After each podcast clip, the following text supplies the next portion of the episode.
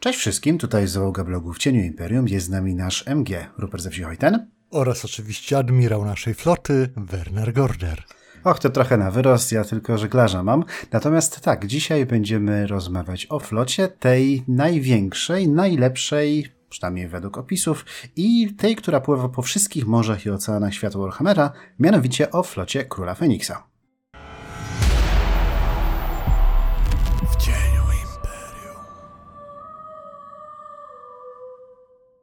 Tak, ponieważ wysokie elfy są nam regularnie opisywane jako ta najpotężniejsza rasa panująca na morzach i oceanach świata Warhammera, co czasami potem jak wychodzą zasady do różnych gier, różne elementy lore, wydaje się być dość, no nie wiem, dziwne, przynajmniej na pierwszy rzut oka z racji tego, że wiemy o tych imperialnych wielkich statkach, co to z Rejku nie potrafią wypłynąć przez Marienburg. Wiemy o bretońskich galeonach. Krasnoludy mają pancerniki, łodzie podwodne. Oczywiście mroczne elfy mają swoje słynne czarne arki. Więc no, rodzi się takie w miarę uczciwe pytanie, w jaki sposób to wysokie elfy mają tak niepodzielnie albo prawie niepodzielnie panować na tych wszystkich morzach i oceanach. I cóż też takiego jest w tej ich flocie, że im to umożliwia. Otóż wydaje się, że przynajmniej patrząc po opisach, bo różnica między opisami a tymi nielicznymi ilustracjami, które znaleźć można na kartach podręczników, jest jednak dość spora. W każdym razie, trzymając się opisów, ta flota ma być dużo bardziej, ma po pierwsze mieć tysiące lat tradycji, to jest wbrew pozorom dość istotna rzecz. Jeżeli coś się wie, dlaczego coś działa, ma się odpowiednie mapy, wiedzę, doświadczenie i tak dalej, przekazywaną z pokolenia na pokolenie. No, plus do tego niektórzy dowódcy mogą mieć po tysiąc lat doświadczenia, więc to jest jednak jakaś taka dość potężny zasób, z którego można czerpać. Tak Natomiast, swoją drogą, no? przepraszam, że ci się wetnę, ale w kontekście tego zastanawiam się, jaki jest ultłański rekord ilości zatopionych własnych statków u jednego kapitana, bo wiesz, przez te tysiąc lat to różne rzeczy mogą się przytrafić. Tego nie wiem, natomiast obecny dowódca floty Ultuanu stracił co najmniej jeden okręt flagowy już, więc jest to mocny zawodnik w tym konkursie. Tak czy inaczej. Jeśli chodzi o opisy same, no to tą przewagę wysokie elfy mają raz przede wszystkim dzięki temu, co wspominałem wcześniej, a po drugie dzięki technologii. Mianowicie o tym się rzadko wspomina, rzadko się ten element pojawia, ale flota wysokich elfów, te ich największe okręty, one są wielokadłubowe, to są katamarany, tak naprawdę. I dzięki już samemu temu są szybsze, są bardziej stabilne i mniej podatne na przewrócenie się, mogą przypłynąć bliżej do brzegu i mogą jednocześnie przewieźć więcej towarów czy tam materiałów wojskowych na swoich pokładach, więc jest to duża zaleta i duża przewaga nad innymi okrętami budowanymi przez inne nacje w świecie Warhammera. A przy okazji one są zwrotne i mają świetnie sprawdzać się na właśnie morzach i oceanach, być seaworthy, jakby to powiedzieli Anglicy.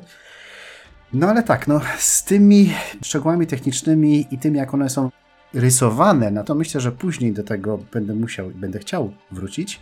Natomiast, no tak, te największe okręty wysokich elfów, Dragon Ships, one już nie są produkowane. Tak, bo zgodnie z tradycją fantazy te największe osiągnięcia technologiczne elfów były bardzo dawno temu i teraz są nie do powtórzenia. Tak, bo dobrze to już było, prawda? Tak. Ale rzeczywiście, to znaczy, no w ogóle jeżeli chodzi o kwestię konstrukcyjną, to znajdziemy w lore informacje, że okręty wysokich elfów są budowane z czegoś, co się nazywa Starwood. To jest specjalny rodzaj drzewa, który rośnie na Ulfłania. I tutaj się nie pomyliłeś, bo powiedziałeś drzewa, nie drewna. I tak, to są drzewa, które rosną w taki sposób, żeby miały być tymi okrętami, nie? Tak, więc tu jest kwestia taka, że te drzewa są tam magicznie przy tych wszystkich zdolnościach, jak takie wielkie bonsai, hodowane przez wysokie elfy. O, hodowane to chyba złe słowo w kontekście drzew, ale mniejsza z tym. No i one rzeczywiście wyrastają na pełne kadłuby, potem są jakby odkorzeniane.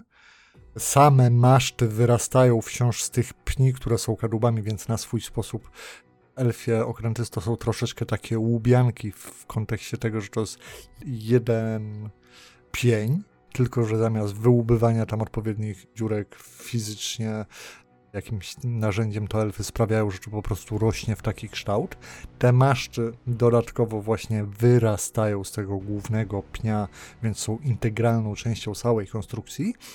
Potem natomiast ta żywica z tego drzewa jest jakby wypuszczana tak, że ona pokrywa kadłub gęstą taką mazią, sprawiając, że kadłub jest całkowicie wodoodporny, chyba troszeczkę się błyszczy. No i generalnie dzięki temu jest super wytrzymały, twardy i rewelacyjny. E, to dla specjalistów od materiałoznawstwa, na ile właśnie taki jeden element drewniany będzie lepszy i wytrzymalszy niż konstrukcja z kilku czy kilkudzie, a, kilkudziesięciu, kilkuset bądź kilku tysięcy innych elementów, które są ze sobą w jakiś sposób spajane. No ale tak to ma to działać w tej wersji mm, Warhammerowej, że te właśnie wszystkie okręty są niejako magicznie rzeźbione nie tyle w drewnie, co samo drzewo jest magicznie rzeźbione i rośnie pod to, żeby stać się tym okrętem. Wspomniane przez ciebie właśnie Dragon Shipy mają to do siebie, że były robione ze specjalnej części Ulthuanu, gdzie drzewa rosły największe, najszersze i najbardziej majestatyczne, ale oczywiście mroczne elfy, wojna domowa i tak dalej, więc to już się skończyło i dlatego kolejne Dragon Shipy nie są budowane nie dlatego, że nie do końca wiedzą, jak je zrobić chyba, tylko dlatego, że po prostu już nie ma dostępu do tych największych i najwspanialszych drzew, bo wszystkie inne, które Old One ma do dyspozycji, no to pozwalają na konstrukcję mniejszych jednostek.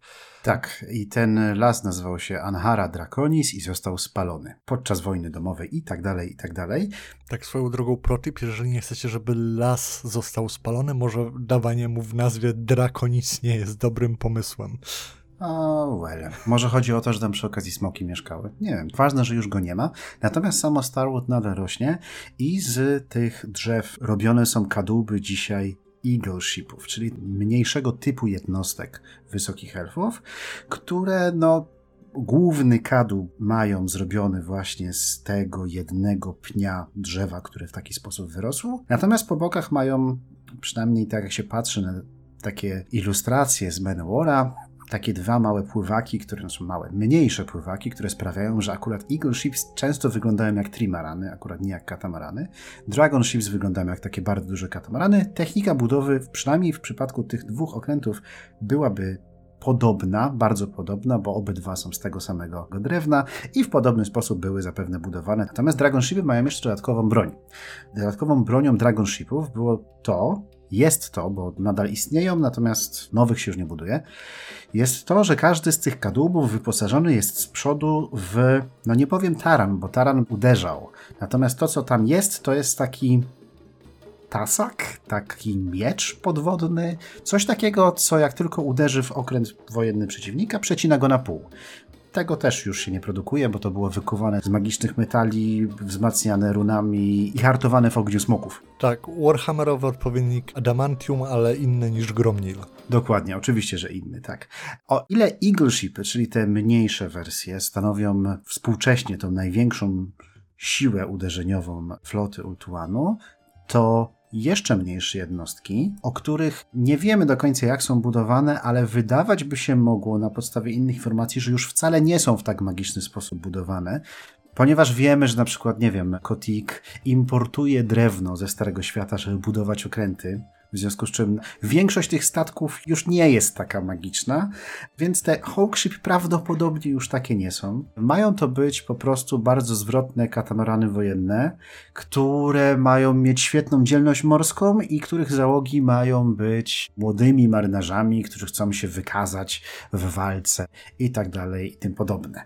Część z tych Hawkship wyposażona jest w specjalne urządzenia łączące w sobie magię i rytuały. U elfów to często się łączy wiara z magią, więc generalnie specjalne takie urządzenia, które potrafią sprawić, że Hawk Ships staną się niewidzialne. Na ten przykład. Tak, zresztą to mamy też podane w czwartej edycji, w dodatku do lustri, że właśnie istnieje takie urządzenia, w jakiś tam sposób generuje magię, sprawiając, że okręt i załoga na tym okręcie jest niewidzialna dla wszystkich z zewnątrz. Natomiast oczywiście sami marynarze widzą i okręt, i siebie wzajemnie i mogą wykonywać różne manewry.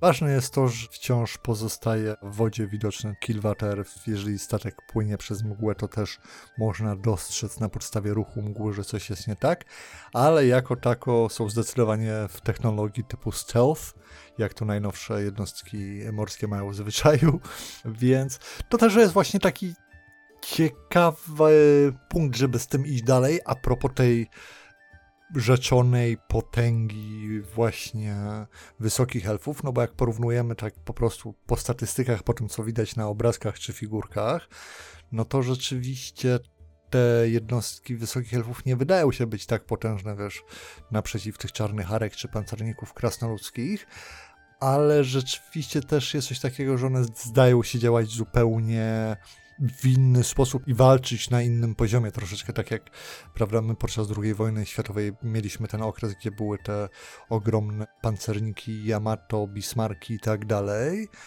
i to na dobrą sprawę nie poszło dalej, bo teraz te wszystkie jednostki niszczyciele i tak dalej, z tego co wiem, a nie wiem dużo o tym temacie, to jednak właśnie idą w technologię typu stealth, nie są ogromne, mają być po prostu mobilne, niewidzialne, wchodzą tam kwestie łączności, tego typu rzeczy. No w wysokich elfach to oczywiście się przekłada na niewidzialność magiczną i jakieś tam dodatkowe zdolności magiczne, czy to samych statków, czy też załogi, która nimi zdecydowanie będzie dysponowała, więc ich okręty nie muszą być największe i najwytrzymalsze na placu bojów w takim porównaniu jeden do jednego, ponieważ z racji tych wszystkich swoich dodatkowych zdolności to i tak całe pole bitwy potrafią pod siebie ustawić. I też tak ja bym to widział, jak się nad tym zastanawiałam, tak swoją drogą. No tak, wysokie elfy mają kilka jeszcze innych zalet, jeśli chodzi o walkę na morzu, pomijając same okręty, bo tutaj myślę, że do tego też jak najbardziej dojdziemy. Natomiast jeszcze wracając do okrętów, to chciałem tutaj wymienić jeszcze jeden typ, który jest przez nie wykorzystywany, który akurat dla odmiany nie jest wielokadłubowy, tylko właśnie jednokadłubowy. Mają to być bardzo smukłe jednostki i one w lore Warhammera nazywają się kliperami.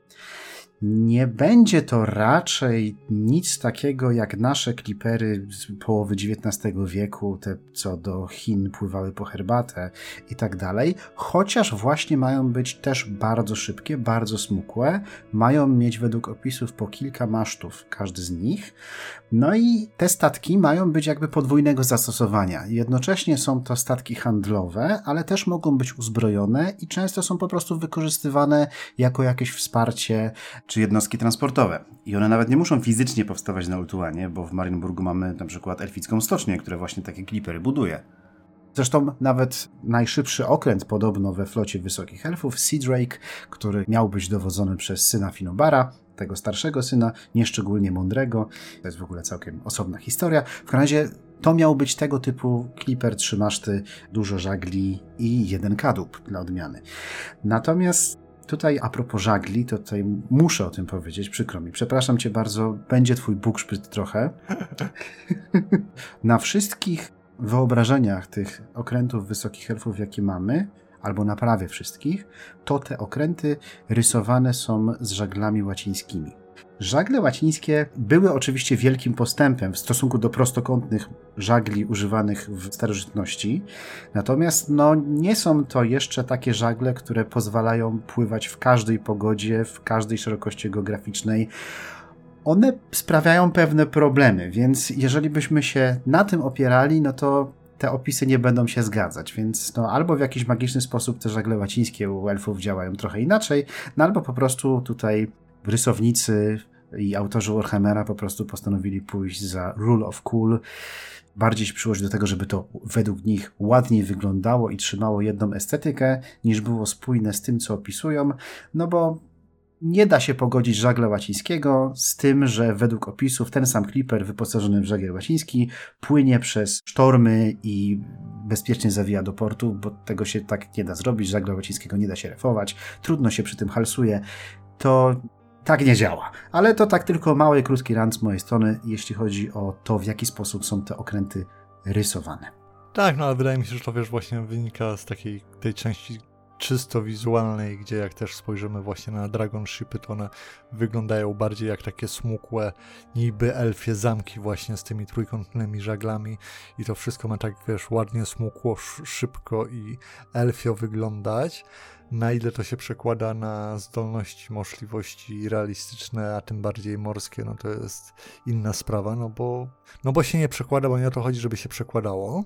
Chociaż tutaj muszę dojść właśnie a propos tego wsparć tych żagli w magiczny sposób. I wydaje mi się, że tu też byłaby, wiesz, taka główna siła floty i marynarki elfickiej, bo tak jak wiesz, często rozmawiam o na przykład magii, czy w ogóle się porusza ten temat potęgi magii, to bardzo często dochodzimy do takiego klasycznego myślenia, wiesz, najpotężniejsi są czarodzieje ognia, bo ciskają firebole, ale wydaje mi się, że właśnie flota elfia może też tak niepodzielnie rządzić na tych morzach i oceanach, dlatego że ich magia wykorzystywana przez nich, to nie chodzi o to, że oni tam przypływają na bitwę morską, jest wielka bitwa, wychodzi tam Teklis czy jakiś jego kolega po fachu, rzuca trzy zaklęcia i pół floty przeciwnika nie ma.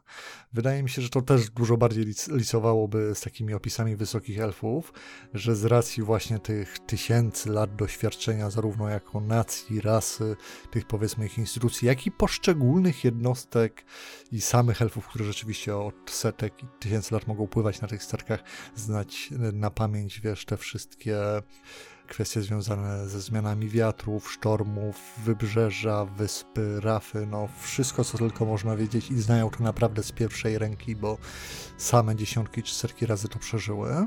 To wtedy ta ich magia, która będąc wysoką magią pozwala oczywiście na wpływ na pogodę i takie warunki pogodowe na dużym obszarze, może sprawiać, że nawet wiesz, mniejsza flota elfów, kilka jednostek jest w stanie, kiedy nie wiem, wraża flota próbuje się zebrać, tak pokierować wiatrami i prądami morskimi, że ta duża flota nigdy nie, się nie zbierze. Z kolei tych elfich sarków nigdy ich nie zobaczy, bo zawsze będą niewidzialne we mgle czy coś takiego. I po prostu, wiesz, wielka bitwa, zanim się zacznie, to i tak zostanie wygrana przez wysokie elfy, ponieważ nigdy nie dopuściły do stanu, w którym mogłoby być inaczej. Jak najbardziej masz rację. Bardzo często mamy informacje na temat tego, że po prostu do danej floty ekspedycyjnej dołączani są magowie, albo właściwie, nie wiem, skrzyżowanie magów i zakonników, tak wyżej. U elfów to dziwnie brzmi. Nazywa się to Stormweavers. To jest taki zakon, który zajmuje się badaniem pogody, kontrolowaniem pogody, nie tylko mgły, ale również wiatrów, morza i tak dalej, więc oni tam są. Jest jeszcze coś takiego, co się nazywa Mist Mage, magowie mgły właśnie w tym akurat wypadku, którzy też się specjalizują w tym i są bardzo często dołączani do floty. I dokładnie w taki sam sposób Aislinn, który jest obecnym najwyższym dowódcą floty wysokich elfów, zrobił wtedy, kiedy najechał Marienburg. Była taka akcja, że w ramach retorsji za wycieczkę pewnego marienburskiego pirata na Ultuan, Sealord Aislinn zrobił dokładnie tak, jak opisałeś. We mgle podpłynął i tak dalej. Nie wiedzieli, kto, kiedy ich zaatakowano. Zrobił swoje, zapakował się, wrócił z powrotem. Tak, zresztą e, tak samo, jeżeli chodzi o kwestię potęgi floty, mamy pojęcie projekcji siły.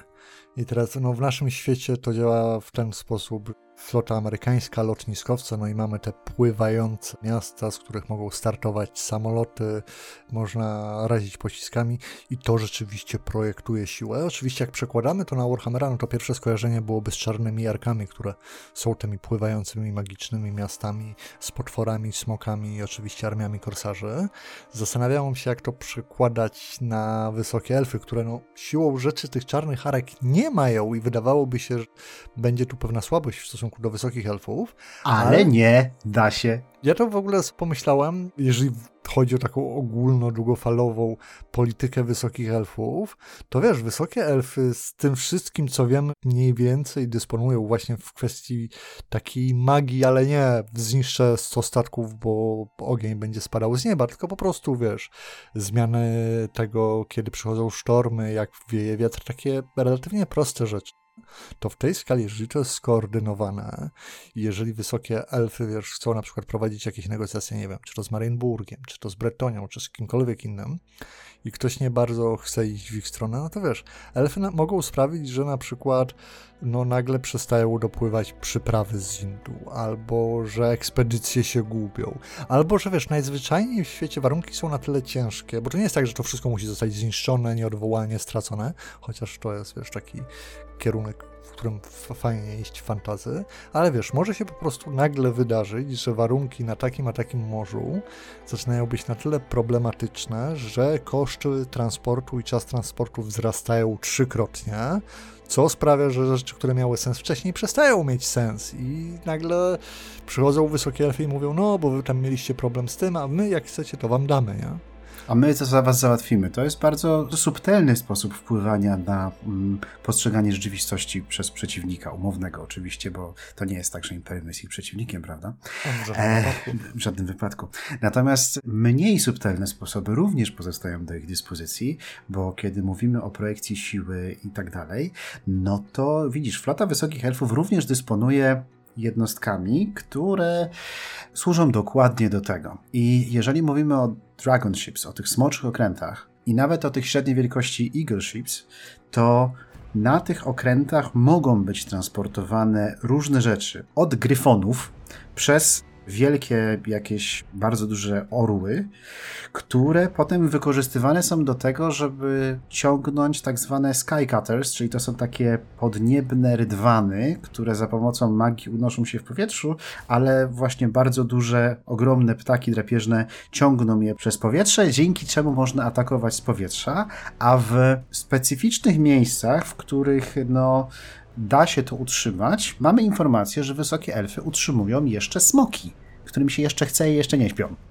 Więc taka projekcja siły również z powietrza jest dla nich dostępna, ale to, co teraz powiedziałem, to są takie no bardziej, no bardzo specjalistyczne środki, ale taką podstawą tej projekcji siły to jest jednostka, która moim zdaniem jest w ogóle jednostka, to jest cała, cała organizacja ogromna, która moim zdaniem no, jest jedną z najważniejszych narzędzi wpływu Króla Feniksa na to, co się dzieje na całym świecie, jest to Lothern Seagard, czyli to są elficcy Marines po prostu. To jest jedyna jednostka złożona z zwykłych elfów, nie szlachty, znaczy oczywiście szlachcicy mogą się tam zaciągnąć, ale która po prostu rekrutuje wśród mieszkańców Ultuanu, bardziej, najbardziej Lothern oczywiście.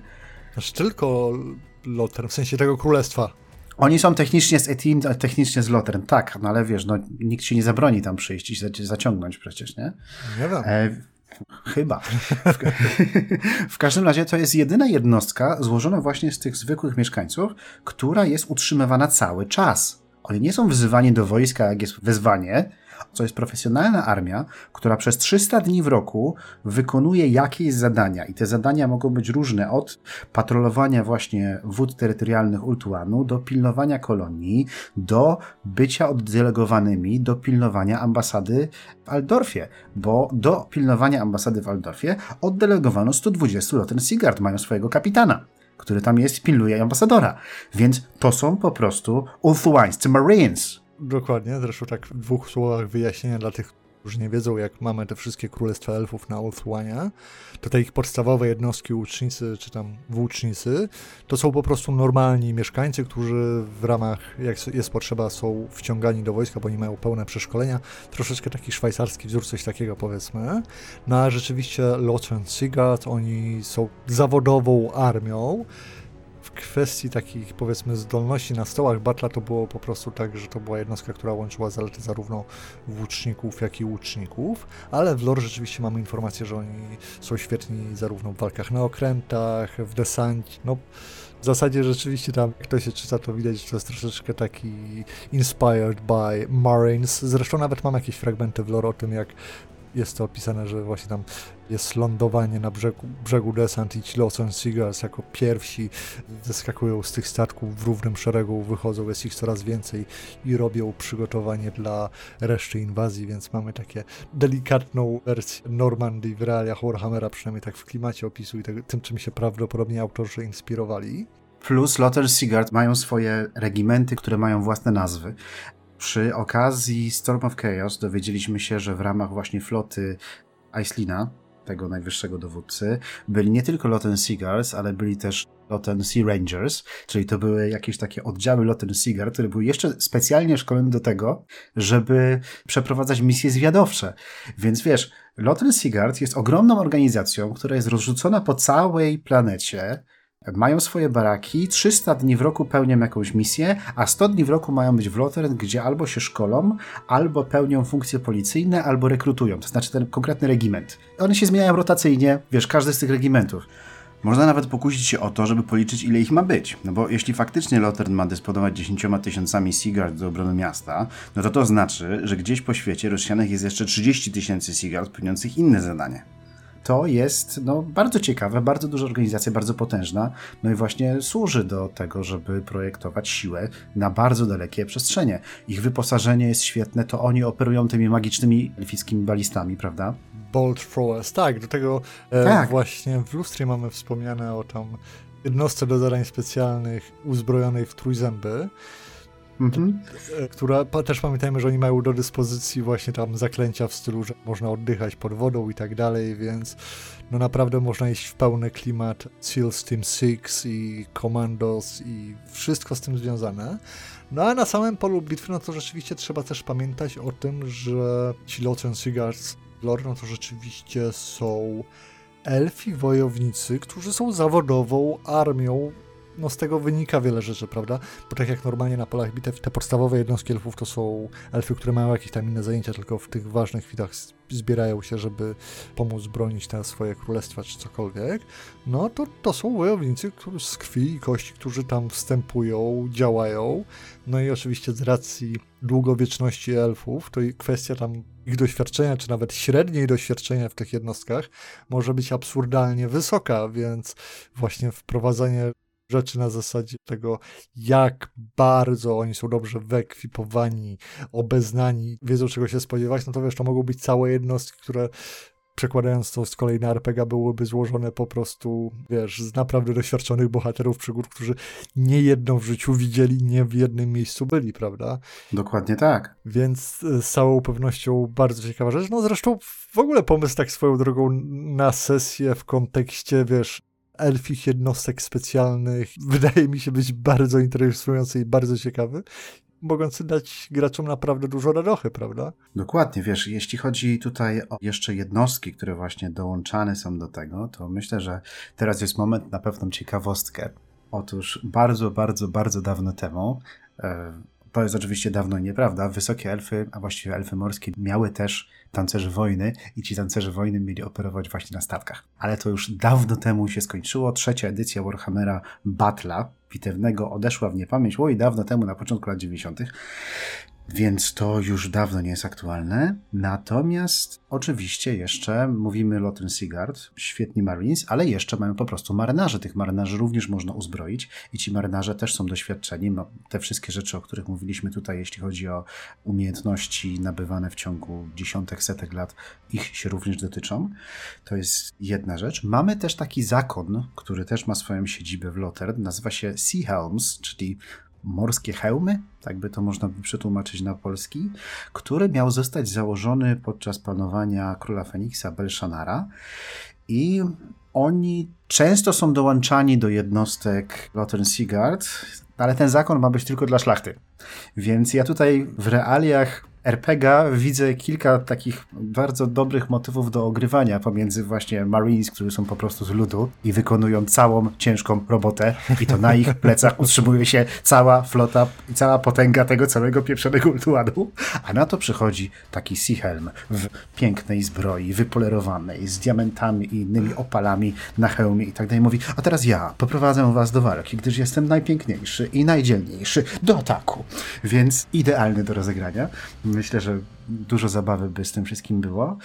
Zwłaszcza, że znajdujemy informację, że osoby należące do tego zakonu Sea Helms czasami otrzymują promocje na ważne stanowiska i tak dalej. No i mówię to właściwie tylko i wyłącznie po to, żeby przejść do jednej drobnej rzeczy. Wspominaliśmy o tym, że flota wysokich elfów ma najwyższego dowódcę, który nazywa się Sea Lord.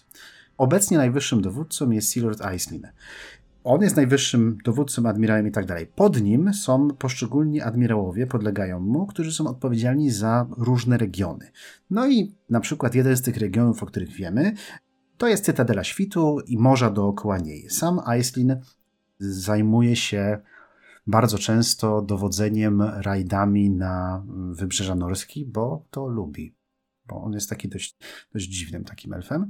Tutaj niestety kończą się nasze informacje na temat tego, jak wygląda struktura dowodzenia tego wszystkiego, no ale już na podstawie tego wiemy, że no, jest głównodowodzący i po świecie rozsiane są regionalne dowództwa i każdy z tych regionalnych dowódców może mieć troszeczkę inną politykę.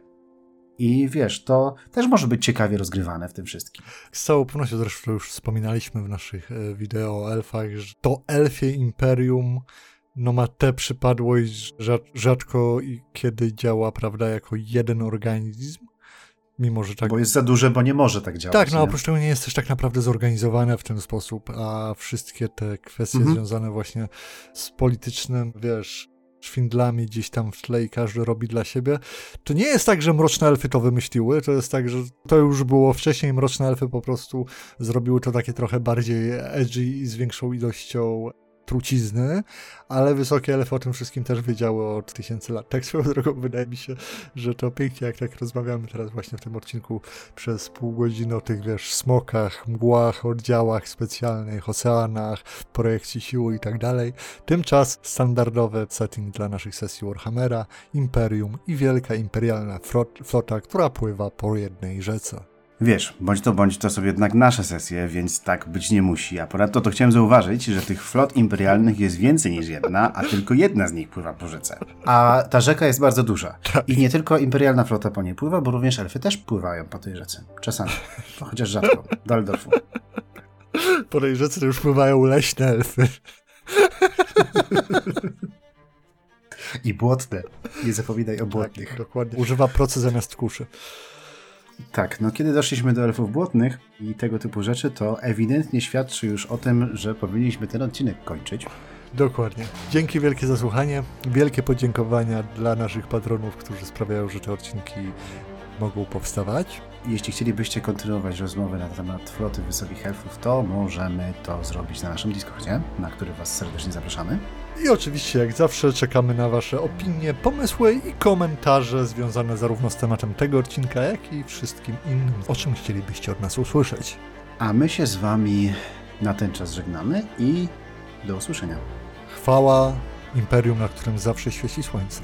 Tak jest, oraz wszystkim biednym Lothar Sigard, którzy utrzymują je na swoich ztyranych barkach. Myślisz, że Sigard w czasie wolnym też po prostu pakują w jakichś tam siłowniach i mają dużo, wiesz, kitajskich tatuaży, tego typu rzeczy? Sigard nie mają czasu wolnego, to jest raz. Dwa, mają... Przez te 100 dni w roku, kiedy nie są na misji, mają albo rekrutować, albo ćwiczyć jakieś specjalistyczne zdolności, albo patrolować loter i robić za policję tam. Więc... Ja chcę teraz napakowane elfy na sesjach do Warhammera, takie obstrzygnięte na jeża z jakimiś trybialnymi tatuażami przywiezionymi z lustry czy coś takiego. Z Kataju albo z Innu, przecież byli na placówce w City of Spires, nie? Dokładnie. Semper Fidelis Finubar. Panie. A jak to będzie w Elterinie?